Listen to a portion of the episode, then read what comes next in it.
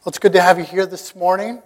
Um, we are continuing our series on new wine worship based on this text of Scripture in Matthew chapter 9. Last week, we started talking about the wineskin. That in order to have the new wine, you need a new wineskin. And this idea of new wine for us is that we want the reality of the gospel. The new wine is the glory and goodness of Jesus, our union with Jesus, and the new covenant of grace in Jesus. That's the new wine in the church. It's vibrant, it's powerful, and it's transformative. That's what we want, right? We want the real deal. Right? That kind of that powerful reality that this Jesus that we talk about is not a figment of our imagination. It's not theory, it's reality. And it's not just reality, it's the specifics of what we're trusting in. Our lives depend on it. That's what we want. So the question of what kind of wineskin holds that is the one I want to try and answer today. So we're going to talk a little bit about Anglicanism again. We're going to talk about things like liturgy which is everyone's favorite topic of discussion, super culturally relevant. Um, but here's the thing it makes me think about is how the heck did I get here? Uh, that's, what, that's what it makes me think about a little bit. Like when I, so I grew, I'm third generation pastor. I grew up in the church. And my rebellious years weren't your typical rebellious years. My rebellious years were still following Jesus, so I was still devoted to Jesus. But as my kind of expression of rebellion was to go outside of the church and try and seek those who seemed furthest away from Jesus, the most unchurchy people you could find in the world. And so, where that led me to was doing a lot of what we called skate ministry, so skateboarding. So I would build um, skate parks and plop them down in parking lots all over the place and just collect vagrant children to come skateboard and hang out.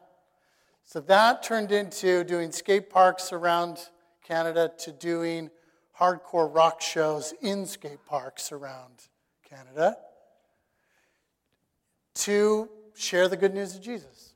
So I was like steeped in these very, let's call them non traditional contexts. And then it started getting into some other things. There's lots of young guys, and they were rough guys, and they were getting into trouble all the time, and we were trying to build a relationship with them. So, one of the things I started doing, this is going to make some of you really uncomfortable is I started hosting fight nights because these guys would fight all the time and they would hurt themselves really badly. So part of what we did was we started a fight club with some boundaries and parameters to keep them from doing long term damage. I know it sounds odd. So that's our new ministry objective for this next year at Christ Church Oceanside. Martin's going to referee. Right? So I'm, I'm not saying this is the best model to follow. This is just what my young adult years you know, looked like for some reason. Now, part of that process, so after working with Canadian kids, my wife and I got married and we moved to Thailand right away. And we basically did similar type things in Thailand. We ran skate parks, we helped start a youth center, and we worked in the darkest parts of the country to help um, bring the gospel to slum contexts, children stuck in sex slavery, helping women get out, things like that's what we worked in. So that was kind of like our natural proclivity is to go, where's the darkest, hardest spaces, and how do we bring Jesus to that context?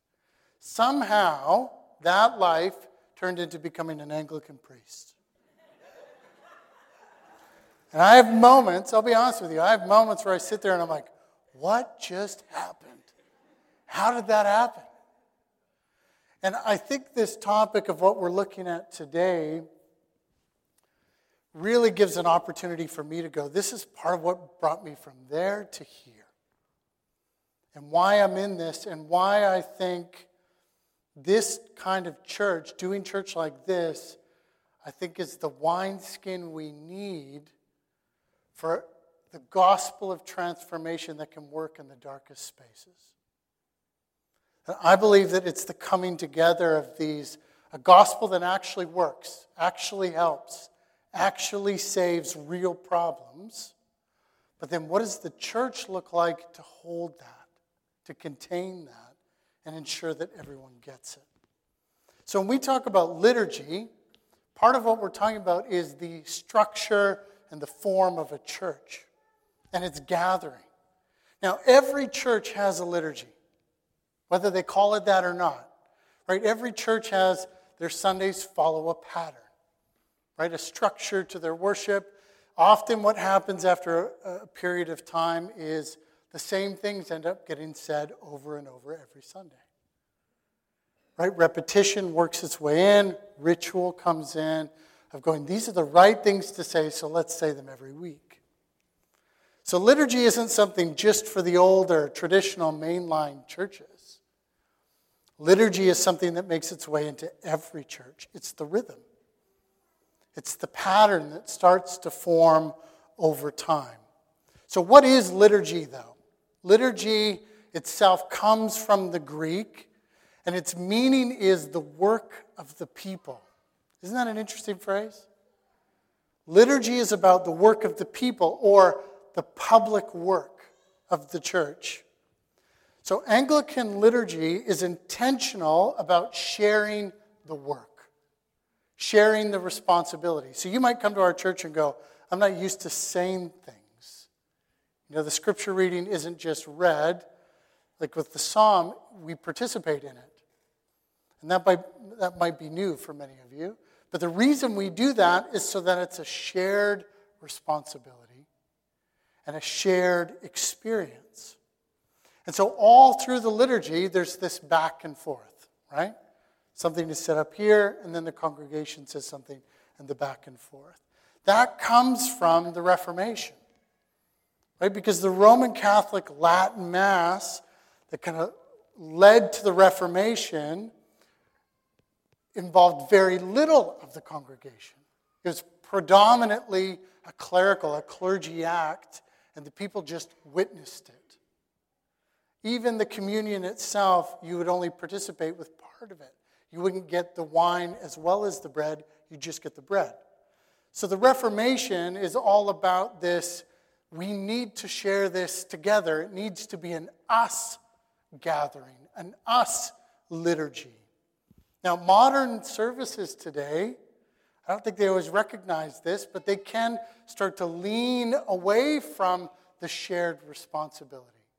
And it can become more of a show that's put on for people an entertainment where the congregation is there to consume it or to be fans of it. We actually want something that's shared. So when we talk about this, I think today what we're talking about is what's our liturgical wineskin. And I know at first that sounds kind of boring, but stick with me because I think it's going to have serious implications and it's going to give a glorious vision for what we do. Now, here's what happens in the wineskin. Now, I'm not a wine connoisseur. I probably could have got Richard to come talk about this instead of me. But inside the wineskin, here's what happens. So the grapes are gathered, they're harvested, then they're crushed and pressed, and the skins interact with the juices of the grape, and something takes place, right? So you take these crushed and pressed grapes and you put them into an animal wineskin sewn together skins part of this animal, and inside of it, fermentation takes place. The sugar turns into alcohol. Now, the reason this is a helpful analogy that Jesus is using is because wine in the Bible is always associated with joy and with celebration. And so his way, following Jesus, the gospel, is about coming into the joy of salvation, coming into the celebration of reunion with God. So we're not glorifying alcohol here. It's more used as an analogy to talk about moving from something that's sweet to something that impacts you. Understand the difference? Right? If you have a ton of sugar, that's not a great feeling.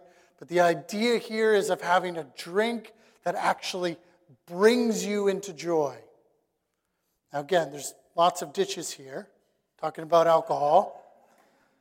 So let's stay to the confines of the analogy. Can you do that with me? So the fermentation process takes place, and then inside, the reason the, the skin is so valuable is that carbon dioxide is released from the wine. So we need a skin that expands with the movement and the life of the wine within it. And so the skin does that. It allows for it to expand and then releases the carbon dioxide. The fifth thing that takes place is a secondary fermentation. This is where more sugar is turned into alcohol. So it's a deeper fermentation. The sixth step is sediment, settlement. So all the pieces of the grape that don't turn into the wine settle to the bottom. Little bits of the skin and stuff like that. Now in the in the wineskin is the wineskin actually absorbs much of that sediment. Which I thought was actually kind of interesting. And then the seventh thing, the last thing is when you would pour it out, there'd be a clarification process, so filtration. So you'd filter it before you serve it, right? To get any bits of that last little bit of sediment. So that's the process that wine goes through in the wine skin. What we want is a liturgy, a form to our service that allows the new wine of the gospel to do something similar. So here's where I think that vision would go our crushed lives come into it. Where sin crushes us and evil crushes us and the weight of this world crushes us, we bring that in. That's why we start our service with that invitation. To all who are weary and need to all who mourn and long for comfort, to all who sin and need a Savior, Christ Church, what? opens wide her wineskin to welcome you in. That's why we start where we start. Because life hurts, doesn't it? Life is tiring, isn't it? Or do you just come in feeling like a hundred bucks every time? Right, hundred percent. Hundred bucks is probably fair. Don't you normally say a million? Right? Life is hard. So that's where we start. Our crushed life comes in and the second thing that happens is then we're brought into Christ. Christ, who's been slain for our salvation, we're covered by him, united to him. Third is the transformation process, that first fermentation. A transformation from what we were to what we were meant to be in him. Sin is broken down and joy takes its place. That's the process of coming to church. Does that sound like that's the way it should be? It's not just an event, it's not just an experience, it's not a show, and it's not just rituals. It actually does something. It works Jesus into you deeper and further. Shouldn't it do that? Where you feel like you're leaving going, I don't just feel refreshed, I feel more united and changed by Jesus and ready for another week than before. Does that make sense? So that transformation takes place, but and then where there's transformation, there needs to be human response. That expression of CO2. For us, it's the same way. Where there's change, we need an expression of emotion. Energy comes out of us. Tears, joy, song, shouts. That, if, if Jesus is really changing and transforming us in the deepest places, then it elicits a response from us. Doesn't that seem the most human thing to do? So that's what we're looking for is that we have this human response to God's plan of salvation being present with us. And then it's a deepening transformation again, more fermentation. Because in that deeper place where we forget about ourselves and become consumed with God in worship, then the truth goes deeper, deeper affirmations, deeper comforts, deeper healing, deeper restoration and strengthening, where we see us more according to Jesus than we see us according to our sins and the brokenness of this world. Is that what we want? That deep affirmation. That sixth step then is the old falls off and gets absorbed into Jesus, into the skin. It's not who we are anymore. So you don't bring that stuff with you when you leave.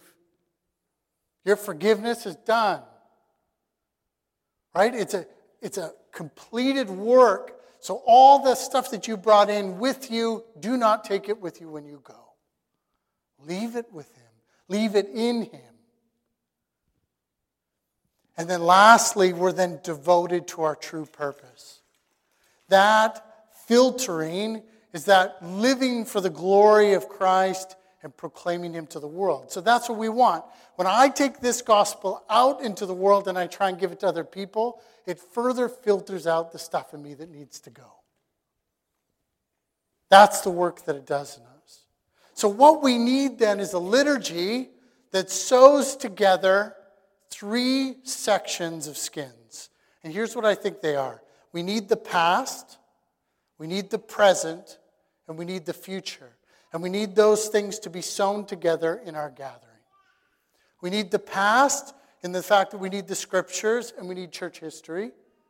We need the present, that this would feel like Christianity in this cultural moment. So it's rooted in this present world, but it's also focused on the future. What is eternal? Christ and his heavenly kingdom. So I want to talk about those three things today, and I need to do so in a very succinct manner. So pray for me. So, why do we care about the past? Why do we care about tradition? I think ultimately what it comes down to for us is that the new wine of the gospel is received as an inheritance. So we need connection to the past. We don't come up with the gospel, we receive the gospel right? The good news is not of our own making, it was given to us through the generations. The message, the good news of Christ, has been told over the whole future. That's why we love the scriptures the way we do. So it's about proximity to Jesus and his apostles. That's why we care about the past, is we want the real Jesus handed down to the real apostles and the way the church looked closest to Jesus. Doesn't that seem like something we should want? Okay? So that's why we value the past. Now, Canadian church history has gone through a process over the last 50 or so years of throwing off tradition in favor of this idea of freedom. And our society did very much the same. But here's the thing that we're seeing happen now. In a world I think that teaches kids that there is no authority or higher power that could tell you who you are, that there's no expectations that you need to fulfill, that you determine your own destiny and decide for yourself what love is and looks like. What does rebellion look like to a generation that grows up in that? Do you know? Tradition. So here's part of what we're seeing start to happen, which I think we're going to see more of. Tradition is growing in popularity already.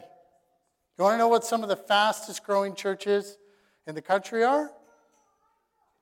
Orthodox, Eastern Orthodox, Russian Orthodox. You know what's the, mo- the fastest growing service in the Roman Catholic Church amongst young people? Latin Mass.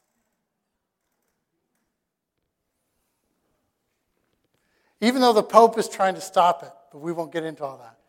So the Pope is trying to make the Latin Mass um, a non option where you're not allowed to do it. The young people are saying, tough, we want it. It's really interesting. So, tradition's on the rise.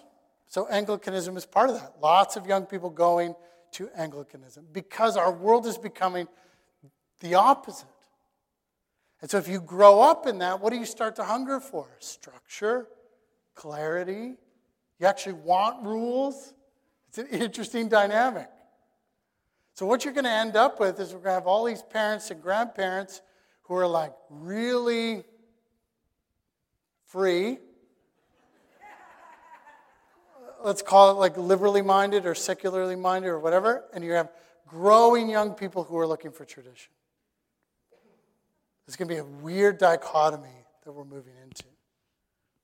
Now, all that to say, now, I'm going to explain some pitfalls of tradition here in a minute, but what ends up happening, though, for us is because we want that early church authentic wineskin that holds the gospel, then we have to have an awareness of church history. There's a book called The Didache. It's worth reading if you're younger and at all interested in church history. It's called The Teaching of the Twelve Apostles. It's written in the first century, first century of the church. Okay? And what it covers is it gives insight and instruction to all the early church functions, their morals, their values, and how they worshiped. So you can actually read that today. It's called the Didache. D I D A C H E, in case you're writing that down. Okay? Now, what the Didache does is give special mention, though, to a few things that existed in the early church service the Lord's Prayer the Eucharist or communion, the prayers that go with communion, baptismal prayers, prayers for the sick, and prayers for your daily bread. That this, the early church is really all about the essentials. It's going, Jesus taught us how to pray like this, let's pray like that. Jesus said his table was really important. We should do that every week. Jesus taught from the scriptures and the apostles wrote them. Let's do long readings of the scriptures. These are kind of just the simple things. And then out of the early church comes the creeds, the summaries of the essentials of who Jesus is and what Jesus has accomplished. And wherever there was problems that arose misrepresenting Jesus, the creeds help keep you on track. So we have the Apostles' Creed, which is one of the earliest. Then we have the Nicene Creed, which comes out in the 300s. These are the fundamentals of the Christian gathering. You with me?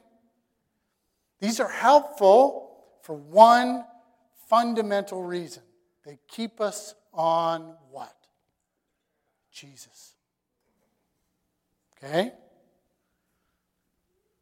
If there's one thing I'm going to be known for at the end of my ministry, it's that I Jesus juke you on every question. It's really, that's the fundamental purpose. These prayers keep us on Jesus. These confessions keep us on Jesus. All of this helps it be clear about who Jesus is. Because if Jesus saves us, we sure want to get that right, right? So here's the dangers or the downfalls of tradition, though, is this is that it always comes with a temptation towards religiosity, ritualism. And there's five kind of key things that come up with ritualism. The first is rule keeping. When the tradition becomes about keeping the rules, we start to lose that new wine, new covenant, don't we? When it's all about keeping the external expectations and the regulations and emphasizing adherence to the rituals and the traditions, without a genuine understanding of their deeper significance, Jesus. It places a strong emphasis on performance rather than inner transformation. So that's the pitfall. Just because you go get tradition doesn't mean you get the source of what it's pointing to. You might just get a tradition. Okay? The second thing is self justification. When we follow tradition, the temptation is to go, see, I did all the things, and so I'm good. That's self justification. It's driven by desire to earn one's safety and place and salvation and favor with God instead of God achieving that for us in Jesus. It's self reliant. And we try to establish our righteousness based on our own efforts rather than God's grace. So when tradition starts to trump grace, that's what gives us security. We're letting go of Jesus in order to have that. See it? The third thing is that it lacks personal encounter with God. Just because you do the things doesn't mean you meet with God. You just did the things, you said the prayers. And if it doesn't lead to transformation of the inner life and your life at home, and it doesn't help anything, you just went through the motions. What comes next is judgmentalism and legalism. We're going to compare ourselves to everyone else and go, we're doing it right, and they're all doing it wrong right? Because our self righteousness depends on it. All of this leads to an absence of genuine change, of meeting with Jesus and actually working in the areas of your life you need Him most. So, what we need then is worship that's grounded in the tradition but actually leads us to the source. Here's what I've found in churches that they've got a solid liturgy, right? It's church history 101. It's just like it's got all the things it's supposed to have, but it feels dead. Have you ever been in a service like that? Here's what it's like it's like a, uh, um, a campfire with all these logs and no fire. It's like all of these things are the right things to burn. We need the, these are all the truths, but they're so piled on there, but there's no fire to it that it works, that it burns, that it does something, that it sets you on fire with passion. It's just a whole bunch of right things, but they're not in you. We don't just want a liturgy that says we have all the right things. What we want is that to write on our hearts, right? That's what we want. So, what it needs then is it needs to be present in this moment. The Colossians 3 reading that we did today talks about this. So, Paul says, Let the word of Christ dwell in you richly, not just read in your services. Let it dwell in you richly, teaching and admonishing one another in all wisdom. So, the gospel isn't just in the liturgy, the gospel's in you, and you're able to communicate it to one another through hard times. Right? Where it becomes our language, it becomes how we think and feel, it becomes how we speak to one another. So, admonishing one, one another in all wisdom, singing psalms and hymns and spiritual songs with thankfulness in your hearts to God. So, where does true worship come from? We have the truth dwelling in us, and in the heart, it springs out into worship. It's not just we like singing good songs, it's I so know the presence and power of my salvation. I can see the death I was stuck in, and I feel the life I now have. I must worship in gratitude. Isn't that what we want? Or do we just want to play the game? We want the real thing. We want to know the power of Jesus and genuinely offer worship that comes from that, right? This is what Paul's talking about. The tradition, if used rightly, should serve a full reception of that new wine in you and in this culture. That's the truth of the gospel. It should produce genuine worship. This means then, in our genuine worship, the tradition is going to continue in us to the next generation. That's what that's how it continues. And here's how the scriptures consistently say, talk about this that it will happen by creating new music. The tradition, when done rightly, will result in new music. So, should the tradition be a gatekeeper and say, no new music, only old music? Does that make sense? This is not the way the scriptures talk about it. All the Psalms, you want to know how many references there are to sing to him a new song? Over and over and over and over again. So here's how spiritual songs come up. In Ephesians 5, Paul talks about it again. Do not get drunk with wine, for that is debauchery, but be filled with the Spirit, addressing one another in psalms and hymns and spiritual songs, singing and making melody to the Lord with your heart, giving thanks always and for everything to God the Father in the name of the Lord Jesus Christ. When God's Spirit mingles with your spirit, music springs forth. That's what the scriptures teach us. So let me say it like this when the presence of Jesus and the good news of his salvation is in his church, artists flourish. That's actually what should happen. Art comes out of us. And that that art would look true to the context we exist in, which is this culture in this time. Anywhere where the tradition starts to mingle in with itself and say, this particular local culture now needs to be your local culture, is where things get off the rails. And here's where I think we've done it. In Anglicanism, we can easily say English culture now needs to be your. Right? But this is different than the fundamentals of what Anglicanism says. Because Anglicanism is all about saying the people should be able to worship in their own language. That's at the heart of the Reformation. You shouldn't have to learn Latin to worship. And you shouldn't have to learn English to worship. You should be able to worship in your tongue, your place of birth, in your culture, in your music, and in your way.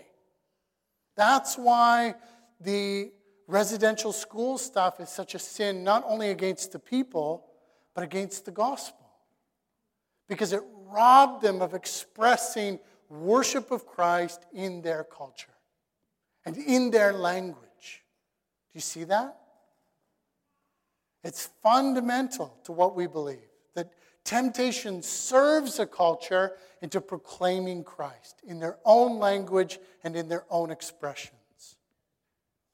Now, here's the temptation of the modern worship movement. Okay, so I'm not just going to pick on tradition.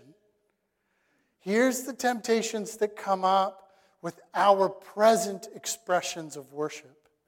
And I think this is a very unique threat in our time. So, part of my history is that I was in a modern worship band, multiple bands. I toured around Canada, did conferences, charismatic movement, stuff like that. So, this is, this is part of my journey, was discerning some of this stuff. The modern worship movement has been kind of co opted by capitalism is that this modern music is being turned and used primarily as entertainment, motivation, self help, and the people around it are, or, or, the church as it gathers, is more like potential buyers and subscribers than co worshipers. Like worship now, if you grow in your worship expression, it looks like getting record deals and concerts where people pay 250 bucks to come to your concert, and we call it worship. It's serious trappings in our time. I think worship, more specifically, worship music, has been commodified and has been packaged in some of these other movements as, as the singular sacrament that you meet with God in. So the modern worship movement says you just meet with God through good experiences, good music, good lights, good shows. And there's really very little talk about the Lord's table, about your union with Christ and your baptism. It just makes it all the only place and the only way you meet with God is through a good worship service. It's very narrow of our enjoyment of Christ. And I think it's especially trained for younger Christians. And so, what I mean by that is that music has become this primary way in which young Christians experience God, and they haven't experienced Him in anything else. What that does is it cultivates a dependency on worship experiences that are not anchored in the revelation of Christ in the scriptures and are disconnected from our union with Christ at his table. I think it's a spiritual equivalent of a person whose vision of a healthy relationship is only great sex. And it's not healthy vulnerability and repentance and self sacrificial love and devotion and servant heartedness and faithfulness. We've narrowed down what Christianity is to just a music experience. And this is the bulk of what I see younger people dealing with. And they wonder why I don't see the transformation I want to see. I don't see the growth I want to see. I don't feel closer to Jesus. It's because we just did a concert that stirred emotion and you felt like you were able to express something, but you leave having felt like you didn't receive because you weren't reunified with Jesus. I think the danger in that is that music now exists for the congregant's pleasure and not the glorification of Christ. Then music is seeking to unite like our whole church systems are about let's do music that makes you feel like you've met with the music instead of you feeling like I've met with Christ. I feel like we're just we're off and not recognizing it. The problem with that then is now churches are chasing giving you music experiences. And they're chasing different demographics. Some churches go, we're just going to hit this demographic. Some churches go, we're going to hit the young demographics. if we can just give them a music experience that they like, then they feel like they've had a spiritual experience. The music is meant to serve a greater vision, isn't it? And so here's our vision we want music that continues the tradition on is inspired by the Holy Spirit at work in our artists, is authentic to the people within our church, and that means it's multi generational. We want multi generational worship. It means last week sounded a little bit different than this week. But we're cultivating a more mature expression of our worship than just, I want my playlist represented on Sunday. Right? So, our worship then, as it's cultivated together, is one that should resonate with and call to the spirits of our neighbors. So, if they come in, it's grounded in our culture. Like the music sounds like here. And then when people come in, they go, not only was the music beautiful, but it resonated with me somewhere deep where I felt this draw to need God where they meet with the presence of Christ in our worship. And then here's the last point that I'll wrap up with this music should serve our participation in the Lord's table. Because the Lord's table is our entrance into the future. So let me explain that. So, in order, so our worship is going to be our wineskin it's going to include the past, the present, and the future. And the future is about heavenly participation. When we go to this table, the historic Christian understanding of this is that we are on a journey from the moment we gather in here of ascending into heavenly realities. And it's not just the music that carries us there, and we go, oh, I had an otherworldly experience. It's specifically that we are, in our spirits, going to the table at the supper of the Lamb and eating of his grace. That this table is participating in a heavenly reality outside of and beyond time. That this is about the worship in the heavenly realms. And that when we read of what's taking place in heaven, this is a foretaste of what's to come for eternity. Perfect union with Christ, freedom from sin and evil and death, and constant state of jubilant, self forgetful worship of Christ. That's what we that's our crescendo in our gathering. So we reach the table point, that's the high point, so to speak, of our gathering. Is we hold the word and the sacrament that we not only hear about Christ in the gospel, we eat it. We take it into ourselves by the Spirit.